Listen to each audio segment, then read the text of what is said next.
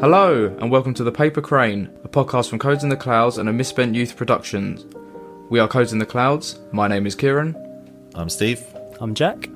And I'm Joe. And this week, Steve and I got to chat to the very interesting and very talented luthier, Daisy Tempest. Now, don't know what a luthier is? That's fine. I've got a little fax machine in the corner who's going to shit out some sweet, sweet information. Daisy Tempest fax. It's good to have him back, though, isn't it? It is nice to have the. I know I stood lovely in, but I backed out of doing it. Bit too much personality. Yeah, yeah. Do I still have a job if I didn't research what a luthier was? Well, I mean, I don't think we employ you. We just sort of own you. Daisy Tempest is a luthier based in London in the UK. Daisy trained to become a guitar craftswoman in her early 20s, honing her practice and easing together a lifelong love of music and design. This sounds like someone that's still got a job. Daisy has received the Newbie Trust Craft Excellence Award and is currently supported with an award from the Queen Elizabeth Scholarship Trust. Tempest Guitars is named after Daisy's mother's side of the family, who exhibit a long line of women artists and makers going against the grain of tradition. Well, yeah, that comes up a lot in our chat, Joe, doesn't it? It does. Yeah, thank you, Robot. I've seen a lot of Daisy's stuff on YouTube. She's great. Was she good to talk to? Yeah.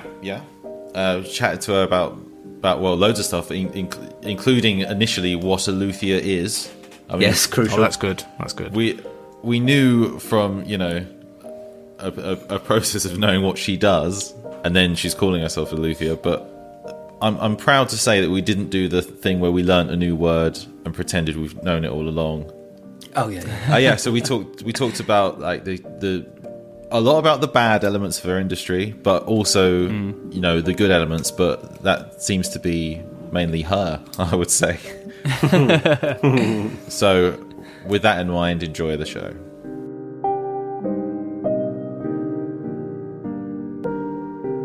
I've been in Deptford for a year now, almost to the day. Oh, cool. I don't know if you read the news recently. Well, I think we all avoid it recently. I definitely have, but I was like absolutely bombarded with this link, and I was like, all right, like literally like 5 different people sent it to me, and it was a link from BBC News about 2 weeks ago, and it said it was a link from Time Out magazine, and some journalist had put Deptford High Street on the list of the world's top 33 coolest streets. Oh my god, that's the death knell for. And I was like, hang on a sec, this is the same place that the night before I'd woken up to somebody literally smashing the window next door to my bedroom. Oh. I was like, I think this journalist probably like minced down the high street at like 5 p.m. on a lovely Monday evening when there was lots of street food and lovely things, and I was like, it's not the reality, man. Like, missed out on like the homeless men disco that they have sort of by the CEX on the high street. It's still quite grim, but it's getting there. So you're there for a year. You've been there a year. Is that? I've been there about a year. Yeah. So that's to do with the business, right? It's to do with the business. Yeah. So the business is in Deptford. The business has been there for a year. I actually lived in Islington for the first part of that, and then my commute was just insane.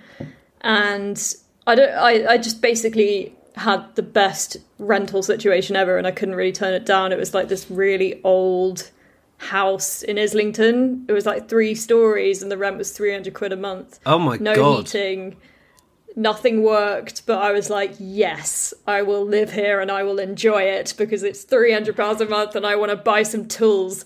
And so I commuted for ages, and then I was like, right, this is ridiculous. So I moved into my current place probably about 3 months ago, and it's just been a game changer in terms of productivity. Reading up on your career though, and your path of how you've got here, it seems like living in a like an empty shell of a flat with no heating is quite typical of the sort of thing. Like you've given up a lot to get to where you are. Oh my god, yeah. You seem to be really, really driven to be a luthier, which is a word I only learnt post having seen your stuff. It's a very new word to me. As musicians, I am astounded. No, I'm not. It's fine. It's one of those weird words. Like people either think it's a cult or a police drama starring Idris Elba. But I suppose. Oh yeah, exactly. Yeah. Where does that drive come from for such a niche thing?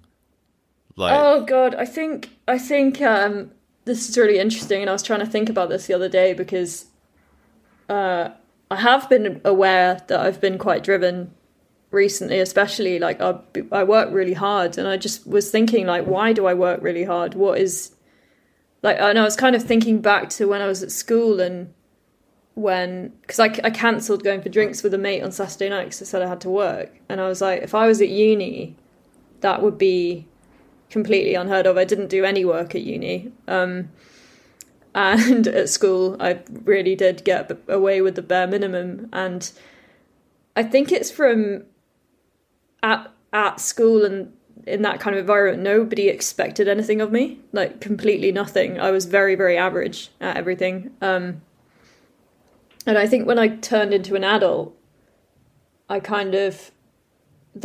kind of benefited, because I think people who are expected a lot of start panicking. And I was like, well, right, it's okay if I fail because no one expected anything anyway. I know that sounds really weird, but I think that's where it comes from, because I'm not really that scared to get anything wrong because I'm not very prideful. Like, if I fail at being a luthier, cool, I'll just go back to working in a bookshop like I did before. Fine. But it's actually been okay, and like I'm doing it. So I think that's where it comes from. It's important to be able to fail and to actually fail. Oh yeah, you know, yeah, it's a key part of any process, isn't it? So totally, yeah. And I think, I don't know if it's the same for you guys, like in a band, when, I don't know if you like write a song that you kind of then toss in the rubbish the next day. It's kind of like you learn something from that, and not being afraid of that leads to much better work, right? Yeah. I always say that, I always think that, like, especially, and I think it's more true with like maybe other art forms like comedy especially, but I think with being a band, the first thing you need to learn what to do is how to be rubbish in front of people and move on from that. Like, once you've had the worst gigs ever, no gig is too big or too scary for you because you've had the worst gigs. That's so true. Yeah, I think it's exactly that mentality. I think it's, if you are used to being nothing or, you know, doing badly, then the only way is up, in a way. Right. Yeah. And also, once you learn what it is to fail, you realise that's not the end of everything. And it's not scary anymore. It's not scary anymore. So was it quite a late decision to go into it? Yeah, so I did a degree in English literature. I did a master's. And it just became very apparent that, again, I just wasn't working hard, and there's nothing more painful I've come to find in my life than not having anything to wake up for. And I got very depressed. I did. I got very depressed, and then I found sewing. I was going to an event and I didn't have a dress, and like we're all on student loans. I was like, I'm not going to buy a dress. And I like went to this fabric shop and I found this really cool fabric, and it was like the first time I'd actually been excited in a long time. Like, I didn't know, and the dress looked awful. I did wear it, but my God, it was an absolute pain in the ass. Like, it kept falling apart, and I was like, oh my God. But I did wear it, and I was like, hang on a sec, that was great. And I spent the night before, like when I should have been writing my essay, I spent the whole night like sewing. With my bedroom was like covered in fabric, and it was a mess. But I had the most splendid time. I had a great time. And I was like, right, maybe I should do something with my hands, because I'm actually working really hard at this and it feels amazing. Yeah, and it's easy to work hard at something once you've found your... creating. It's an insanely confident move to make your own dress, though, for... Yeah, I mean, again, it was just one of those things. Like, no one actually cared what I was going to wear, because I wasn't the most beautiful in my friendship group. I wasn't the most interesting. And so I kind of just, like, survived on being unnoticed. And that, you can do a lot of experimentation when you're unnoticed. Right. Like, you'd be surprised. So it was actually my biggest blessing. It was just, like, being slightly... beige for a long time. Joe and I have got those first two stages down. We've got the wasting all our time at university. We did the same degree. We didn't do any work either, so we're like you there. Great. We've got the beige unnoticed thing. So now, Joe, I'm waiting on our massive commercial success. I think it's already, guys, come on. Like, you know, you're a big band. So I think what we're learning so far basically is that this all started for you with a real lack of belief in yourself. Yeah, I think so. How's that going? You know, it's funny because now I'm sort of a bit of an enigma in my field in that I am a woman, man, which is really sad. So I think everybody is like, you must be amazing. And I'm literally just like, no, I'm used to blending in. So it doesn't freak me out, the idea of being a bit of a... well, it doesn't freak me out, the idea of pissing anyone off, because that's what I do a lot of the time. Just by being a woman in the industry, people get really pissed off that I exist. Yeah, I mean, I was gonna ask you about this because, like, music in general is a heavily gate-kept kind of industry, and then you've gone deep into probably the most male-dominated area. Yeah, I would say of the industry. Yeah, it's like thousands of Gandalfs at every turn. Yeah, and I'm like, can I? You know, you have to sneak past them, and then yeah, it's like, well, it's the motivation of that and the experience of that. Like you say, oh, it's pissing people off that are in the industry already. Like, is that like they actively say things to you? Yeah. I had this classic interaction where I also think, by the way, like I'm being a bit self-deprecating because I do have an amazing support network around me now, who quite frankly just love me, and I think that makes it easier to bear when people are being stupid, because you're just like, hang on a sec, this is not normal, is it? And then the people that are around you and that love you are just like, no, that's not normal, they're wankers. And I'm like, yeah, okay, cool. So it's having that, I'm very, very grateful for that. But yeah, there was this one hilarious interval, which is actually disgusting, where this dude... He was sort of a colleague of mine in that he is in the luthier industry. He is in the UK also. So, you know, that's quite a small net anyway. So, right. You know, I considered this guy an ally, put it that way, as I do with all luthiers, because it's a difficult job and it's nice to talk to other luthiers and that kind of thing, swap ideas. So I got an article in the FT about my business, which was an exciting day. And, you know, like... Yeah. I've been trying to get that article for years. I've been sending emails to journalists, just trying to find an angle. And I eventually got it. And the day it came out, this colleague of mine posted it on his private Facebook page, forgetting that we were friends, because he's such a boomer that he like literally forgot to check his friends list. He reposted it and he wrote the nastiest comment I've ever seen, like, about me getting this article, being like, it was something about daddy's money, it was something about mommy's contacts. And it just blew me away. Like, as somebody who, I'm not supported by my family, I'm a grown woman. Like, I do all this because I work extremely hard. And by the way, if my parents were willing to support me, great, I would do it.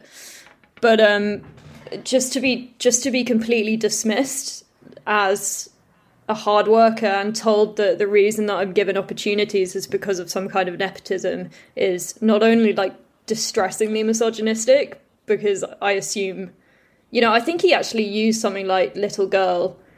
And I just, you know, and then I basically messaged him saying, I'm really disappointed in you.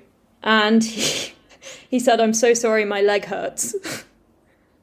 And I was like... I don't know whether... What? And he was like, yeah, I'm in a lot of pain. So presumably he meant by that, I'm in pain, so I'm angry. It's the personality politics of it and the assumption. The key thing is in the assumption. It doesn't investigate the individual thing. Like, I think there are problems in terms of people with wealth having easier access to certain areas of art, you know, but like that is a completely separate, like, systematic discussion. And then it's just like taking these prejudices around that and then just attacking individuals about it. It just makes no sense. I think it's my accent, you know, like it's something that I have a friend called Mary Spender who's a YouTuber, and she's got a very Queen's English accent as well, and she gets exactly the same thing, and again comes from, you know, well educated background but not a particularly wealthy one, and she's self-made like I am, and it's It's the most devastating, I think, thing that I've had to deal with.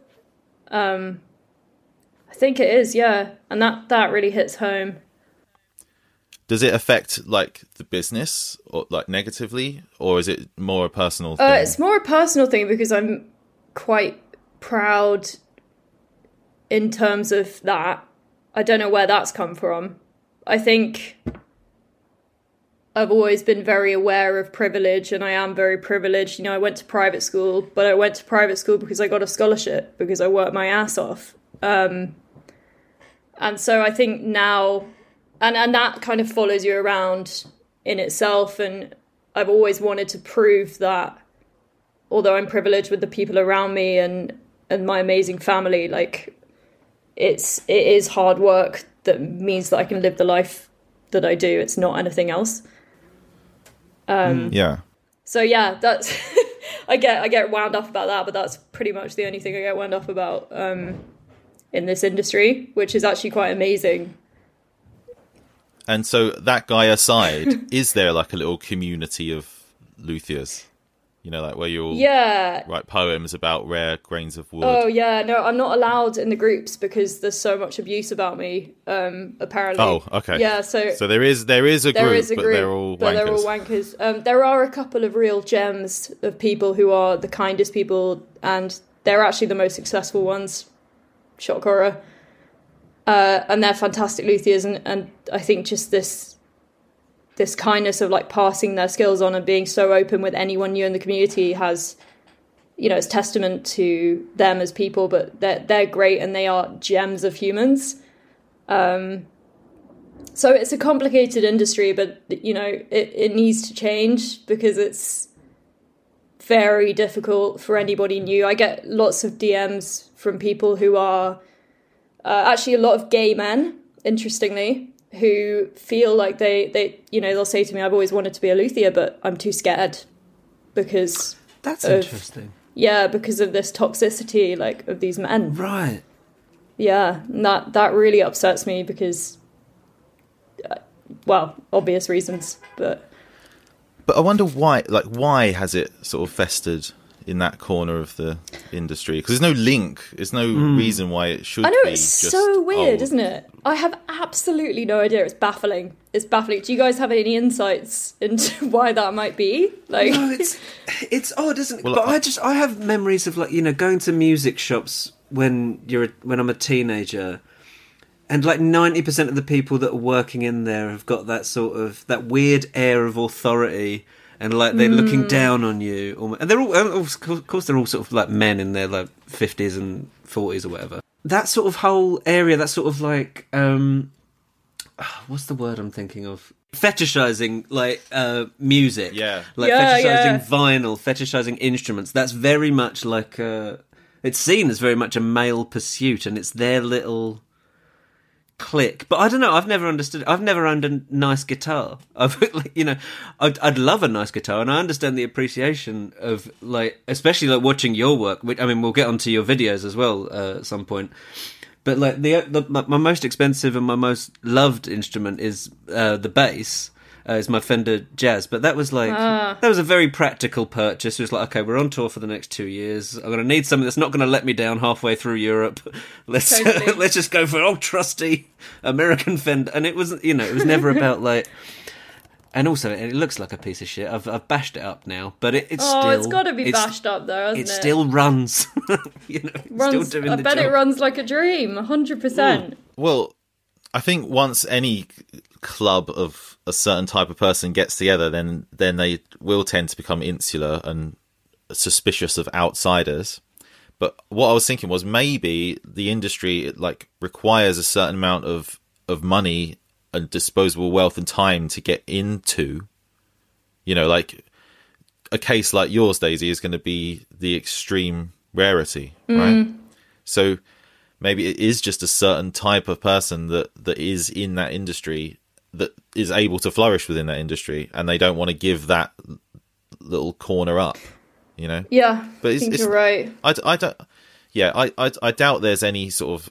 It's hard to find, like, a sensible correlation for a reason for discrimination, isn't it? You know, it's just that they're just a bad bunch. It sounds to me, like, especially with the example that you gave after the FT article, that sounds like it's professional jealousy, and then it's just lashing out beyond that, finding a reason to lash out. So whether it's, you know, your accent or, you know, your gender, they'll find a reason. They'll find an excuse as to why you've got this thing and they haven't got that thing.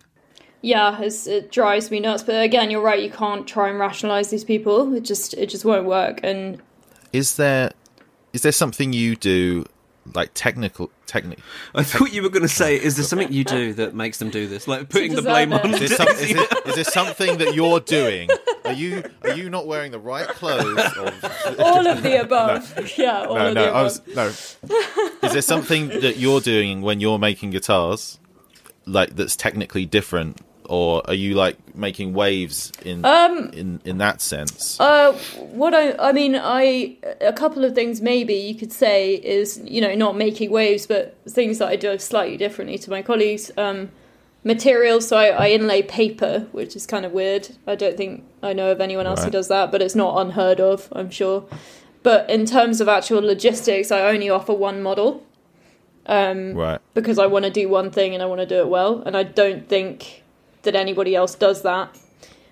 I also entered the industry at a higher price point than most people because everybody seems to have lowballed themselves before me. So I'm, you know, building an instrument takes about 300 hours.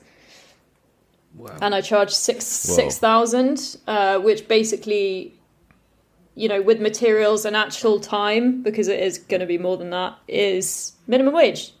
And I just think that people in my industry who are coming in at $2,000 are doing a disservice to their future colleagues, because it's... So I've done that as well, which was incredibly terrifying, and I got a lot of backlash for that. Right. But I think that's uncomfortable, and you need to do that if you want to change the landscape of an industry. And that was scary, but that was something that I don't think anyone else has dared to do. Yeah, to really hyper specialize in exactly. So I mean, an expert could tell one of your guitars because it's that signature model, and size, and it never varies. Yeah, exactly. I mean, the wood will vary. I'll absolutely tailor that to the customer, but the actual scale length and the model size and my signature paper, it stays the same. Obviously they can pick the type of paper, but the concept stays the same. And I just think that is, that encourages different buyers, first of all, because I think that's important for the industry as well. I think it's good to make people aware that you can commission a guitar if you want. So that's been good for other buyers and subsequently slightly easier clients who are just enthralled by the whole process, and you can see this kind of joy in their responses and their eyes, really, when you're chatting to them about it. They're just like, oh my God, I didn't realise I could do this. Whereas the more seasoned buyers who look for the cheapest luthiers and look for, like, make them do stuff they're not comfortable with because they've ordered like 15 before, that doesn't appeal to me. So yes, that's why I kind of do that. I think. I also think you make a fantastic point about how the price you set changes the standard for the industry. I think it was John Robbins who said over the summer about the Edinburgh Festival how their ticketing model is completely unsustainable. If you're asking someone to go up and spend however much on rent, however much to get in the magazine, and then rent out the room, and then you're charging like a $5 or pay what you want for a ticket, that's completely unsustainable. Whereas what you're doing is making it so that, you know, people that don't, ironically enough, that don't come from, you know, that don't have any money or don't have your accent would be able to go into this industry, because that price would then become the standard. Whereas, you know, pricing out comedians at the Edinburgh Festival means it's going to become a middle, upper class festival, basically. And that is, you're making it so that, like, working class people could see, like, luthierism as like a viable, luthery. You know, luthery. Yeah, sorry. That's exactly what I want. I think it's really important for people, because, and I was chatting with this guy. I was talking to a journalist this morning, being interviewed for a sort of higher end magazine, and he was, I told him my prices and he was like, what are you doing? Like, you should be charging far more than that. And I was like, well, I'm not going to, because I've already like screwed with people's heads as it is, obviously, like, you know. But he was just like, he gave a really good example, actually. He said that he was having some building work done and the builders upcharged a scaffolding job from £300 to £1,800, which I thought was really interesting. And he was just like, they have skills, they're not as like specialist as yours, but it's the same thing. And why is that happening in one industry and then it's not happening in like an industry that is just as, you know, obviously not as booming as a building industry, but, you know, it's just as valid and it's just as many. Well, there's a lot of people trying to make it as luthiers. Like, what is that gap? Like, something needs to change. Well, I feel like the only way that you can get real change, as you're talking about, is with, like, you know, like a union, or at least people acting in each other's collective interests. Whereas it sounds like the industry is very, like, full of bitterness and jealousy and that's the thing, undercutting each other. And obviously that's going to be a net negative for everyone. Yeah, it's, you know, it's very peculiar. And I'm so sorry I can't be more positive about the industry. I'm just telling it from the side of it that I see. But I think that's why there's so much room for new people to come in and just make it different. Like, it's exhausting. Let's focus in on one positive of your business, which is going really well. Yeah.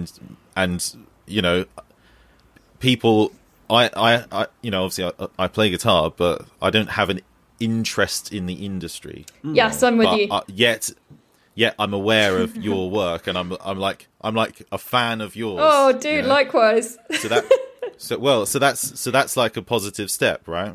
So therefore, then, what, in your opinion, what makes a good guitar versus a bad guitar? What's the most important? Oh my god! I mean, you know, I think good guitars don't equal handmade or factory. I think it's sentimental, right? So, like, when I walked into my first guitar shop when I was 16, I bought a guitar. It's probably a piece of crap. Like, I know it is, but that guitar means a lot to me, and that guitar will mean more to me than if you gave me like a Martin D28.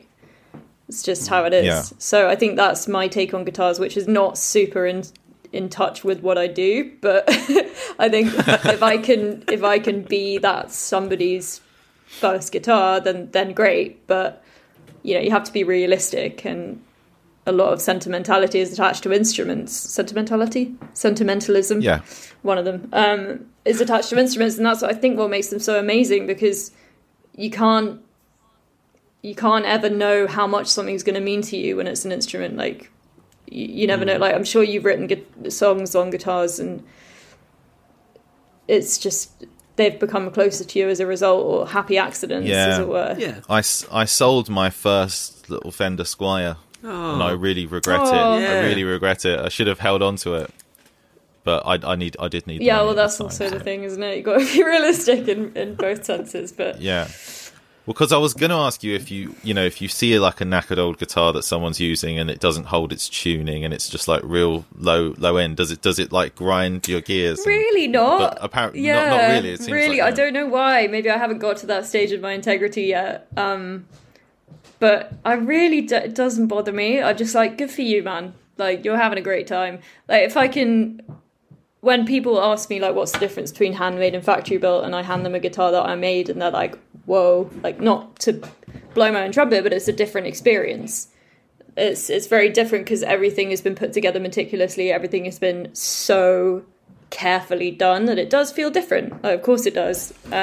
Just like if you buy something from Lidl versus if you like make it by hand, that's a really weird comparison, but it's I don't mind if people like what they play, then that's great. But if they want to find out what it could feel like and they don't have any attachment to playing a bad guitar, then that's a really nice feeling as well. I think it just completely depends on the individual, and I'll never scorn anyone for preferring their beaten up, whatever it is, to one that I've made. I'm like, fair enough. I respect that. But like, I wonder if I played one of your guitars, like, could I, as a basic novice on that sort of high end instrumentation thing, like, could I notice it? Yeah. Is it something that's just like, even to someone that doesn't know the details, does it stand out and it's just this indefinable thing? Yeah, I think so. And that just comes from giving it to people who don't actually play guitar. I think they're the most interesting people to give them to, because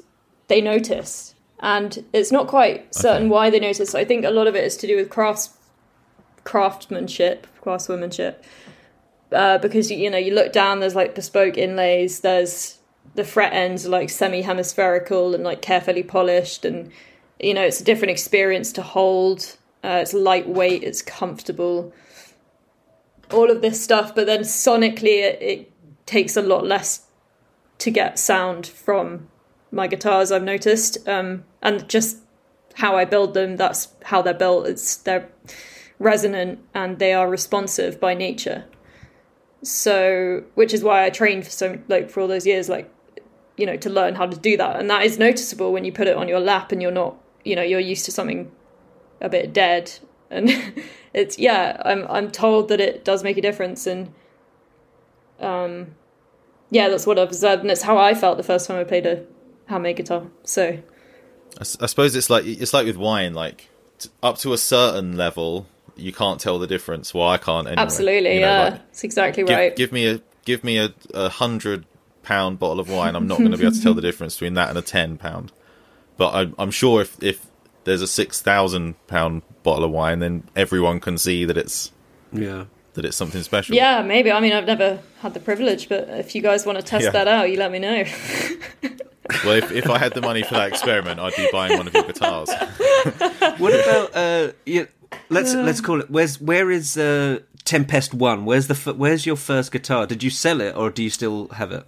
I didn't want to sell that guitar. I didn't want to sell it because it was something that I built as the first design that I'd done, and I needed somebody to design me a company. And I was like, I don't have any money. How am I going to do it? And I was like, maybe I could like swap it for a branding package and a website, and that's exactly what I did. Wow. Yeah, okay. So I practiced on this guitar. It actually was really nice in the end, and I was really proud of it, and I would have sold it, but that wasn't the point. I needed to use all the resources that I had, and I know that branding's important. I know that websites are important. I know that all of this stuff creates the foundation for your business moving forward, and I knew that I had to invest in something really good. And I had a mate who is extremely talented at graphic design and websites and branding, and I loved his work, and he's also a musician. And I was like, hey, Charlie, would you be interested in doing a little swap? And he just like completely jumped at the opportunity and was like, absolutely. And we worked together for a number of months on the brand, and he just said, do whatever you need for the guitar, like just build it how you want, and then I will love it, kind of thing. So it was actually a really beautiful thing, and I can also go back and see him because I know him and hang out and play the guitar and see how it's opening up, and that's quite invaluable in itself. Sure. That's interesting as well, like the growth of the instrument after you've made it. Yeah, because it does tend to kind of open up and relax, and the resins begin to crystallize and all of this kind of stuff, which is quite interesting. But obviously if you say goodbye after a week after it's strung up, then you can never experience that kind of thing. So, yeah. But do you have that sentimental attachment to the guitars you make?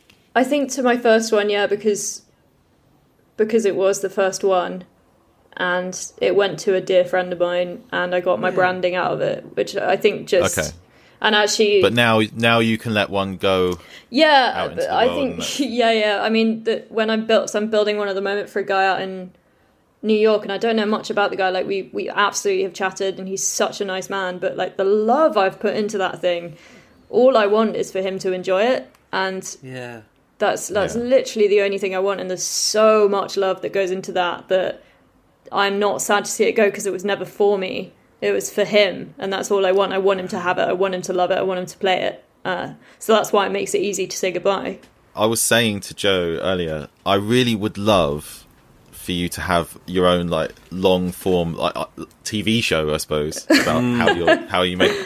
I can't tell you just how relaxing it is for me to just watch the craft that you're doing. It really is. It's this weird sort of juxtaposition between what seems to be the reality of the industry and that well, certainly for you, your experience is quite combative and your back's up a little bit and there's quite horrible people. However, the videos you put out, oh, they're satisfying. Oh, I'm so glad. Well, but is it like relaxed in your studio?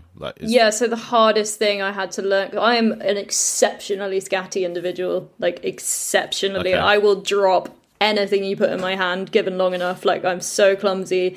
The hardest thing I had to learn when I started Luthier was chilling out and like having a safe space where I just like don't rummage around and like rock it around and just be myself, basically, because you need to kind of get past that. And I didn't realize how far I'd come until actually today was quite a big one. Like, my boyfriend's a music producer and he was building some new, moved into a new studio, and he asked if he could come into my workshop and build some boxes for his like rig or something. Yeah. And I was like, sure, fine. And the stress of him trying to make a box in my workshop was, I literally was snapping at him left, right and centre. It was so annoying. And I was just like, should we put on a podcast? I was actually listening to your podcast. And he was like, sure, bang, bang, bang. I was like, oh my God, you need to get out. You need to get out. So I think that was quite interesting because I don't notice because it's just me in there. And again, I think that's why it's such a difficult, it attracts so many difficult personalities because it's very lonely and you don't talk to anyone. Like, I'm lucky enough, I'm in a big building full of other people, so they call me out if I start to get weird. But like you spend a lot of time alone and like not in your head in a weird way because you're constantly working with this amazing material, wood, and it does not like being bullied. Like, you can't get wood to do whatever you want unless you're prepared. It's like I thought, like, it's like a horse, you know, like can tell when you're not prepared, so you got to work with it. So, you know, if that tool is not sharp and you try and get away with another plane, it will break, it will do something destructive. And for that, it's concentration the whole time. And you can't be lazy, you can't be chaotic, you can't do anything, because one wrong move and you might have to start that guitar neck again. And it's just... oh, God. Yeah, it's intense. So in general, it is like a therapeutic process for you. Yeah, because if you... there are... if you... contaminants make it stressful, other things. Totally. If you give up... you know, if for a minute you get too egocentric and you're like, I can do one more pass on this without sharpening my blade, even though I just sharpened it, but even though I know it's blunt, then you will be caught out. And that is the hardest lesson for somebody slightly haphazard like me to learn. So it is meditative, but it's like when it's working, it's working. When you do everything properly, it's working really well. Yeah, it's lovely. Like from our perspective, from the outside, it's just so the sort of that calming vibe is just so important to like your I don't want to say brand. No, you can call it that if you want. What you do, you know, like it reminds me, in fact, of as like a young teenager, I was off sick from school, and I was flicking around TV channels and I saw this documentary of this guy in his workshop, just this carpenter. And it was just so slow, the show, and he was just working with wood. And yeah, I lost that show. I can never find it again. It's like, you know, no catch up or anything for me to check back then. But anyway, I get that same sort of vibe from you. So I wondered if you'd ever consider like a long form kind of presentation of your work. God, wow. You'd do like a documentary following you. Yeah, I mean, if you have any contacts at the old BBC, hit me up. I'd love to do something like that. I think it would be really interesting. But I think, so my next YouTube video, I'm actually doing I've recorded building a guitar neck from scratch. So it's very much like that. Like, it's a lot longer and it's literally just the process of it. Because I like to listen to things. Like, what I should have done was record the sounds in the workshop, but I just... couldn't be bothered. So I will do one, I think, start to finish on my next build, where I do record all of the lovely sounds as well. So yeah, I think I will do that. But then, you know, I'd love to partner with a documentary maker at some point and actually record it where I don't have to worry about setting up shop. I can really get into the craft, because I think it is slightly disruptive when you have to be like, oh, am I getting this? This is actually really satisfying. Like, should I stop? And it's like, I can't stop because I'm into it. And that's... Because then, like, YouTube's one thing, but even, like, you know, with Instagram, it's so... Everything's so quick and snappy, but it's... I suppose it's hard to juxtapose those two things. Yeah, that's been a bit of a weird one, because Instagram's been my bread and butter, but I've recently obviously got into YouTube, and I think it's been much more beneficial for my career to be on YouTube already. Yeah. But yeah, it's a completely different kettle of fish. It's like all these platforms have very different rules, and I think that's just something you have to adapt to, and you have to just work harder, and that's it. It's tough. One thing I really love about what you do is these, like, backstories and little facts. Oh yeah, the cool fun teacher facts. Yeah, well yeah, but because it shows, like, what a back knowledge you've got about the whole thing, like even how they get in the trees, how they get in the trees, how they are getting. Oh, sorry, that's like the tone people. Even how they're sourcing the wood. Yeah, I mean, I think it's important, to recognise where your materials come from, especially in a day and age where everything is just quite thoughtless, like production materials. We're quite far removed, of course we are, from materials and process and all of this kind of stuff that gets us anything to us, really. So yeah, I think it's important to pursue that. So how does it square with, like, the environment, like what you do? Because obviously it's like you've got, like, a respect for the wood, but you're using, like, mahogany as, like, a... It's a weird one. It's a really weird one. I try and give back to a rewilding project that someone in my family runs. So I donate a little bit every guitar. And I think... So I've got this, like, super rare wood. And... yeah, it's really rare, and it's quite fetishized, if that's the right word. I think this is what I was going to ask you about with these backstories. Is this genetically the tree mutated mahogany? Yeah, so I've got the tree, and I've got this other piece of wood which is called Smokey's Spruce, which was felled in Smokey's mountain range, and it's just really old and very beautiful. But I think what I want to do is make a guitar out of these two timbers and auction it to a rainforest charity. I think something like that would make me feel a lot better. Oh, that'd be awesome. Because it doesn't feel great, like, buying wood when I don't directly know where it comes from. Like, certain wood obviously I can find out where it came from, and I do try and prioritize those woods, but other woods you will never know. And I think I want to do something like that to kind of very selfishly make myself feel better. Well, yeah, but I mean, it's not like the most environmentally harmful industry. It's just because it's so direct, because it is wood. Obviously, pressing vinyl is way worse, for example. But it's just your mind doesn't link directly back to it, because you don't think of the felled tree.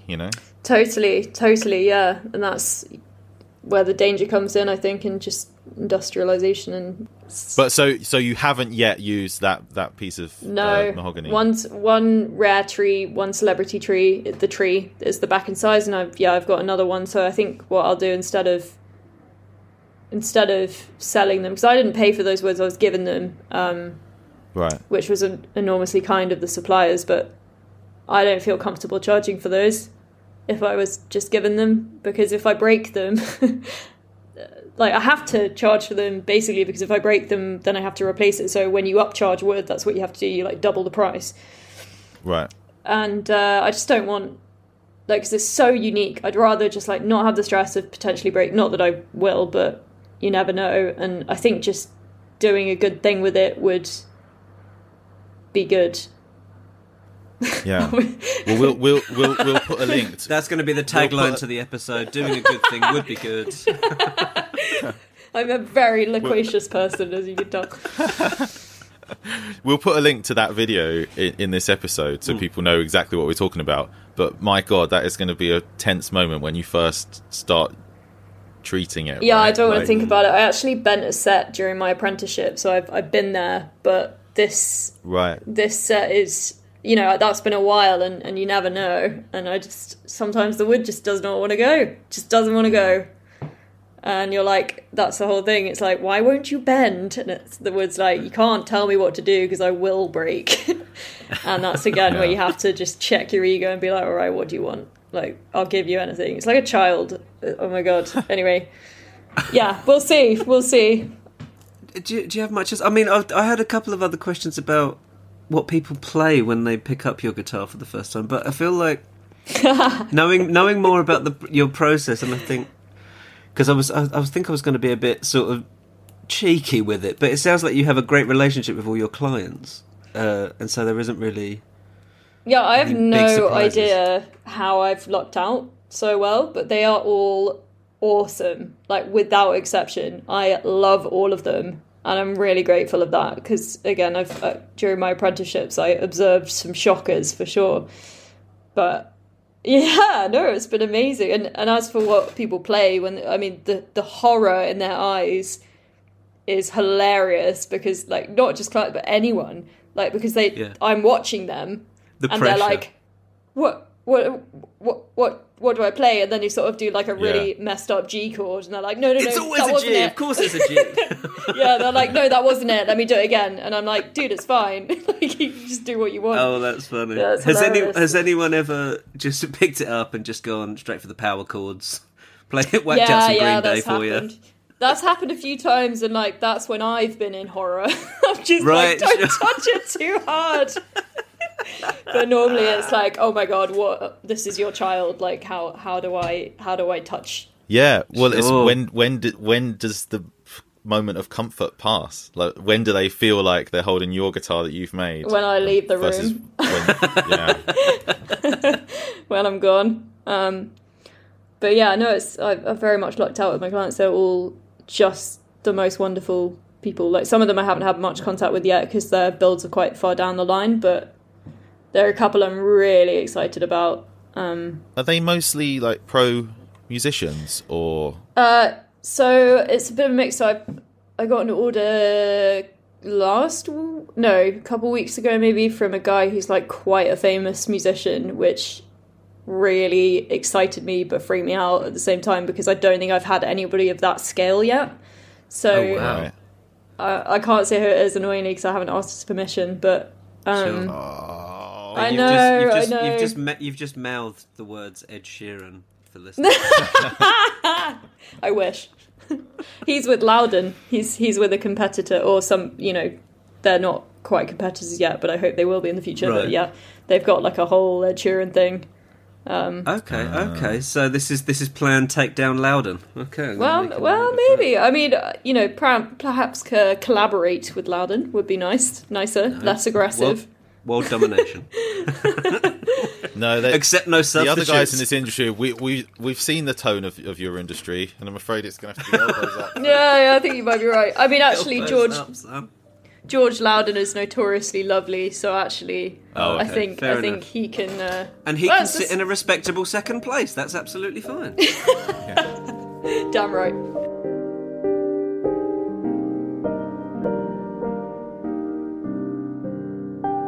Thank you to Daisy for putting up with mine and Steve's inane chat for way over an hour. I very rarely let interviews run that long.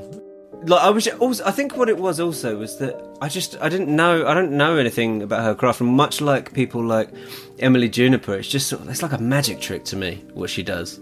And I could have listened to her talk all damn day. So great talking to Daisy. But what if people who are listening to the show want to talk to us?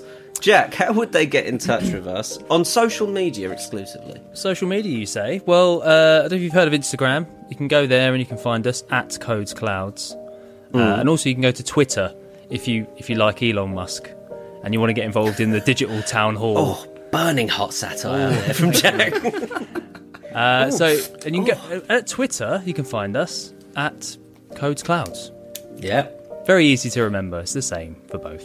Don't forget email. The old classic. Where'd you get, Steve? What's the email address, mate? info@codesintheclouds.net. Interesting. Beautiful. Very good. Very good. Are we jumping off of Twitter? Are we gonna leave Twitter? I just say we vibe it. Who bought MySpace? Wasn't it someone like Justin Timberlake?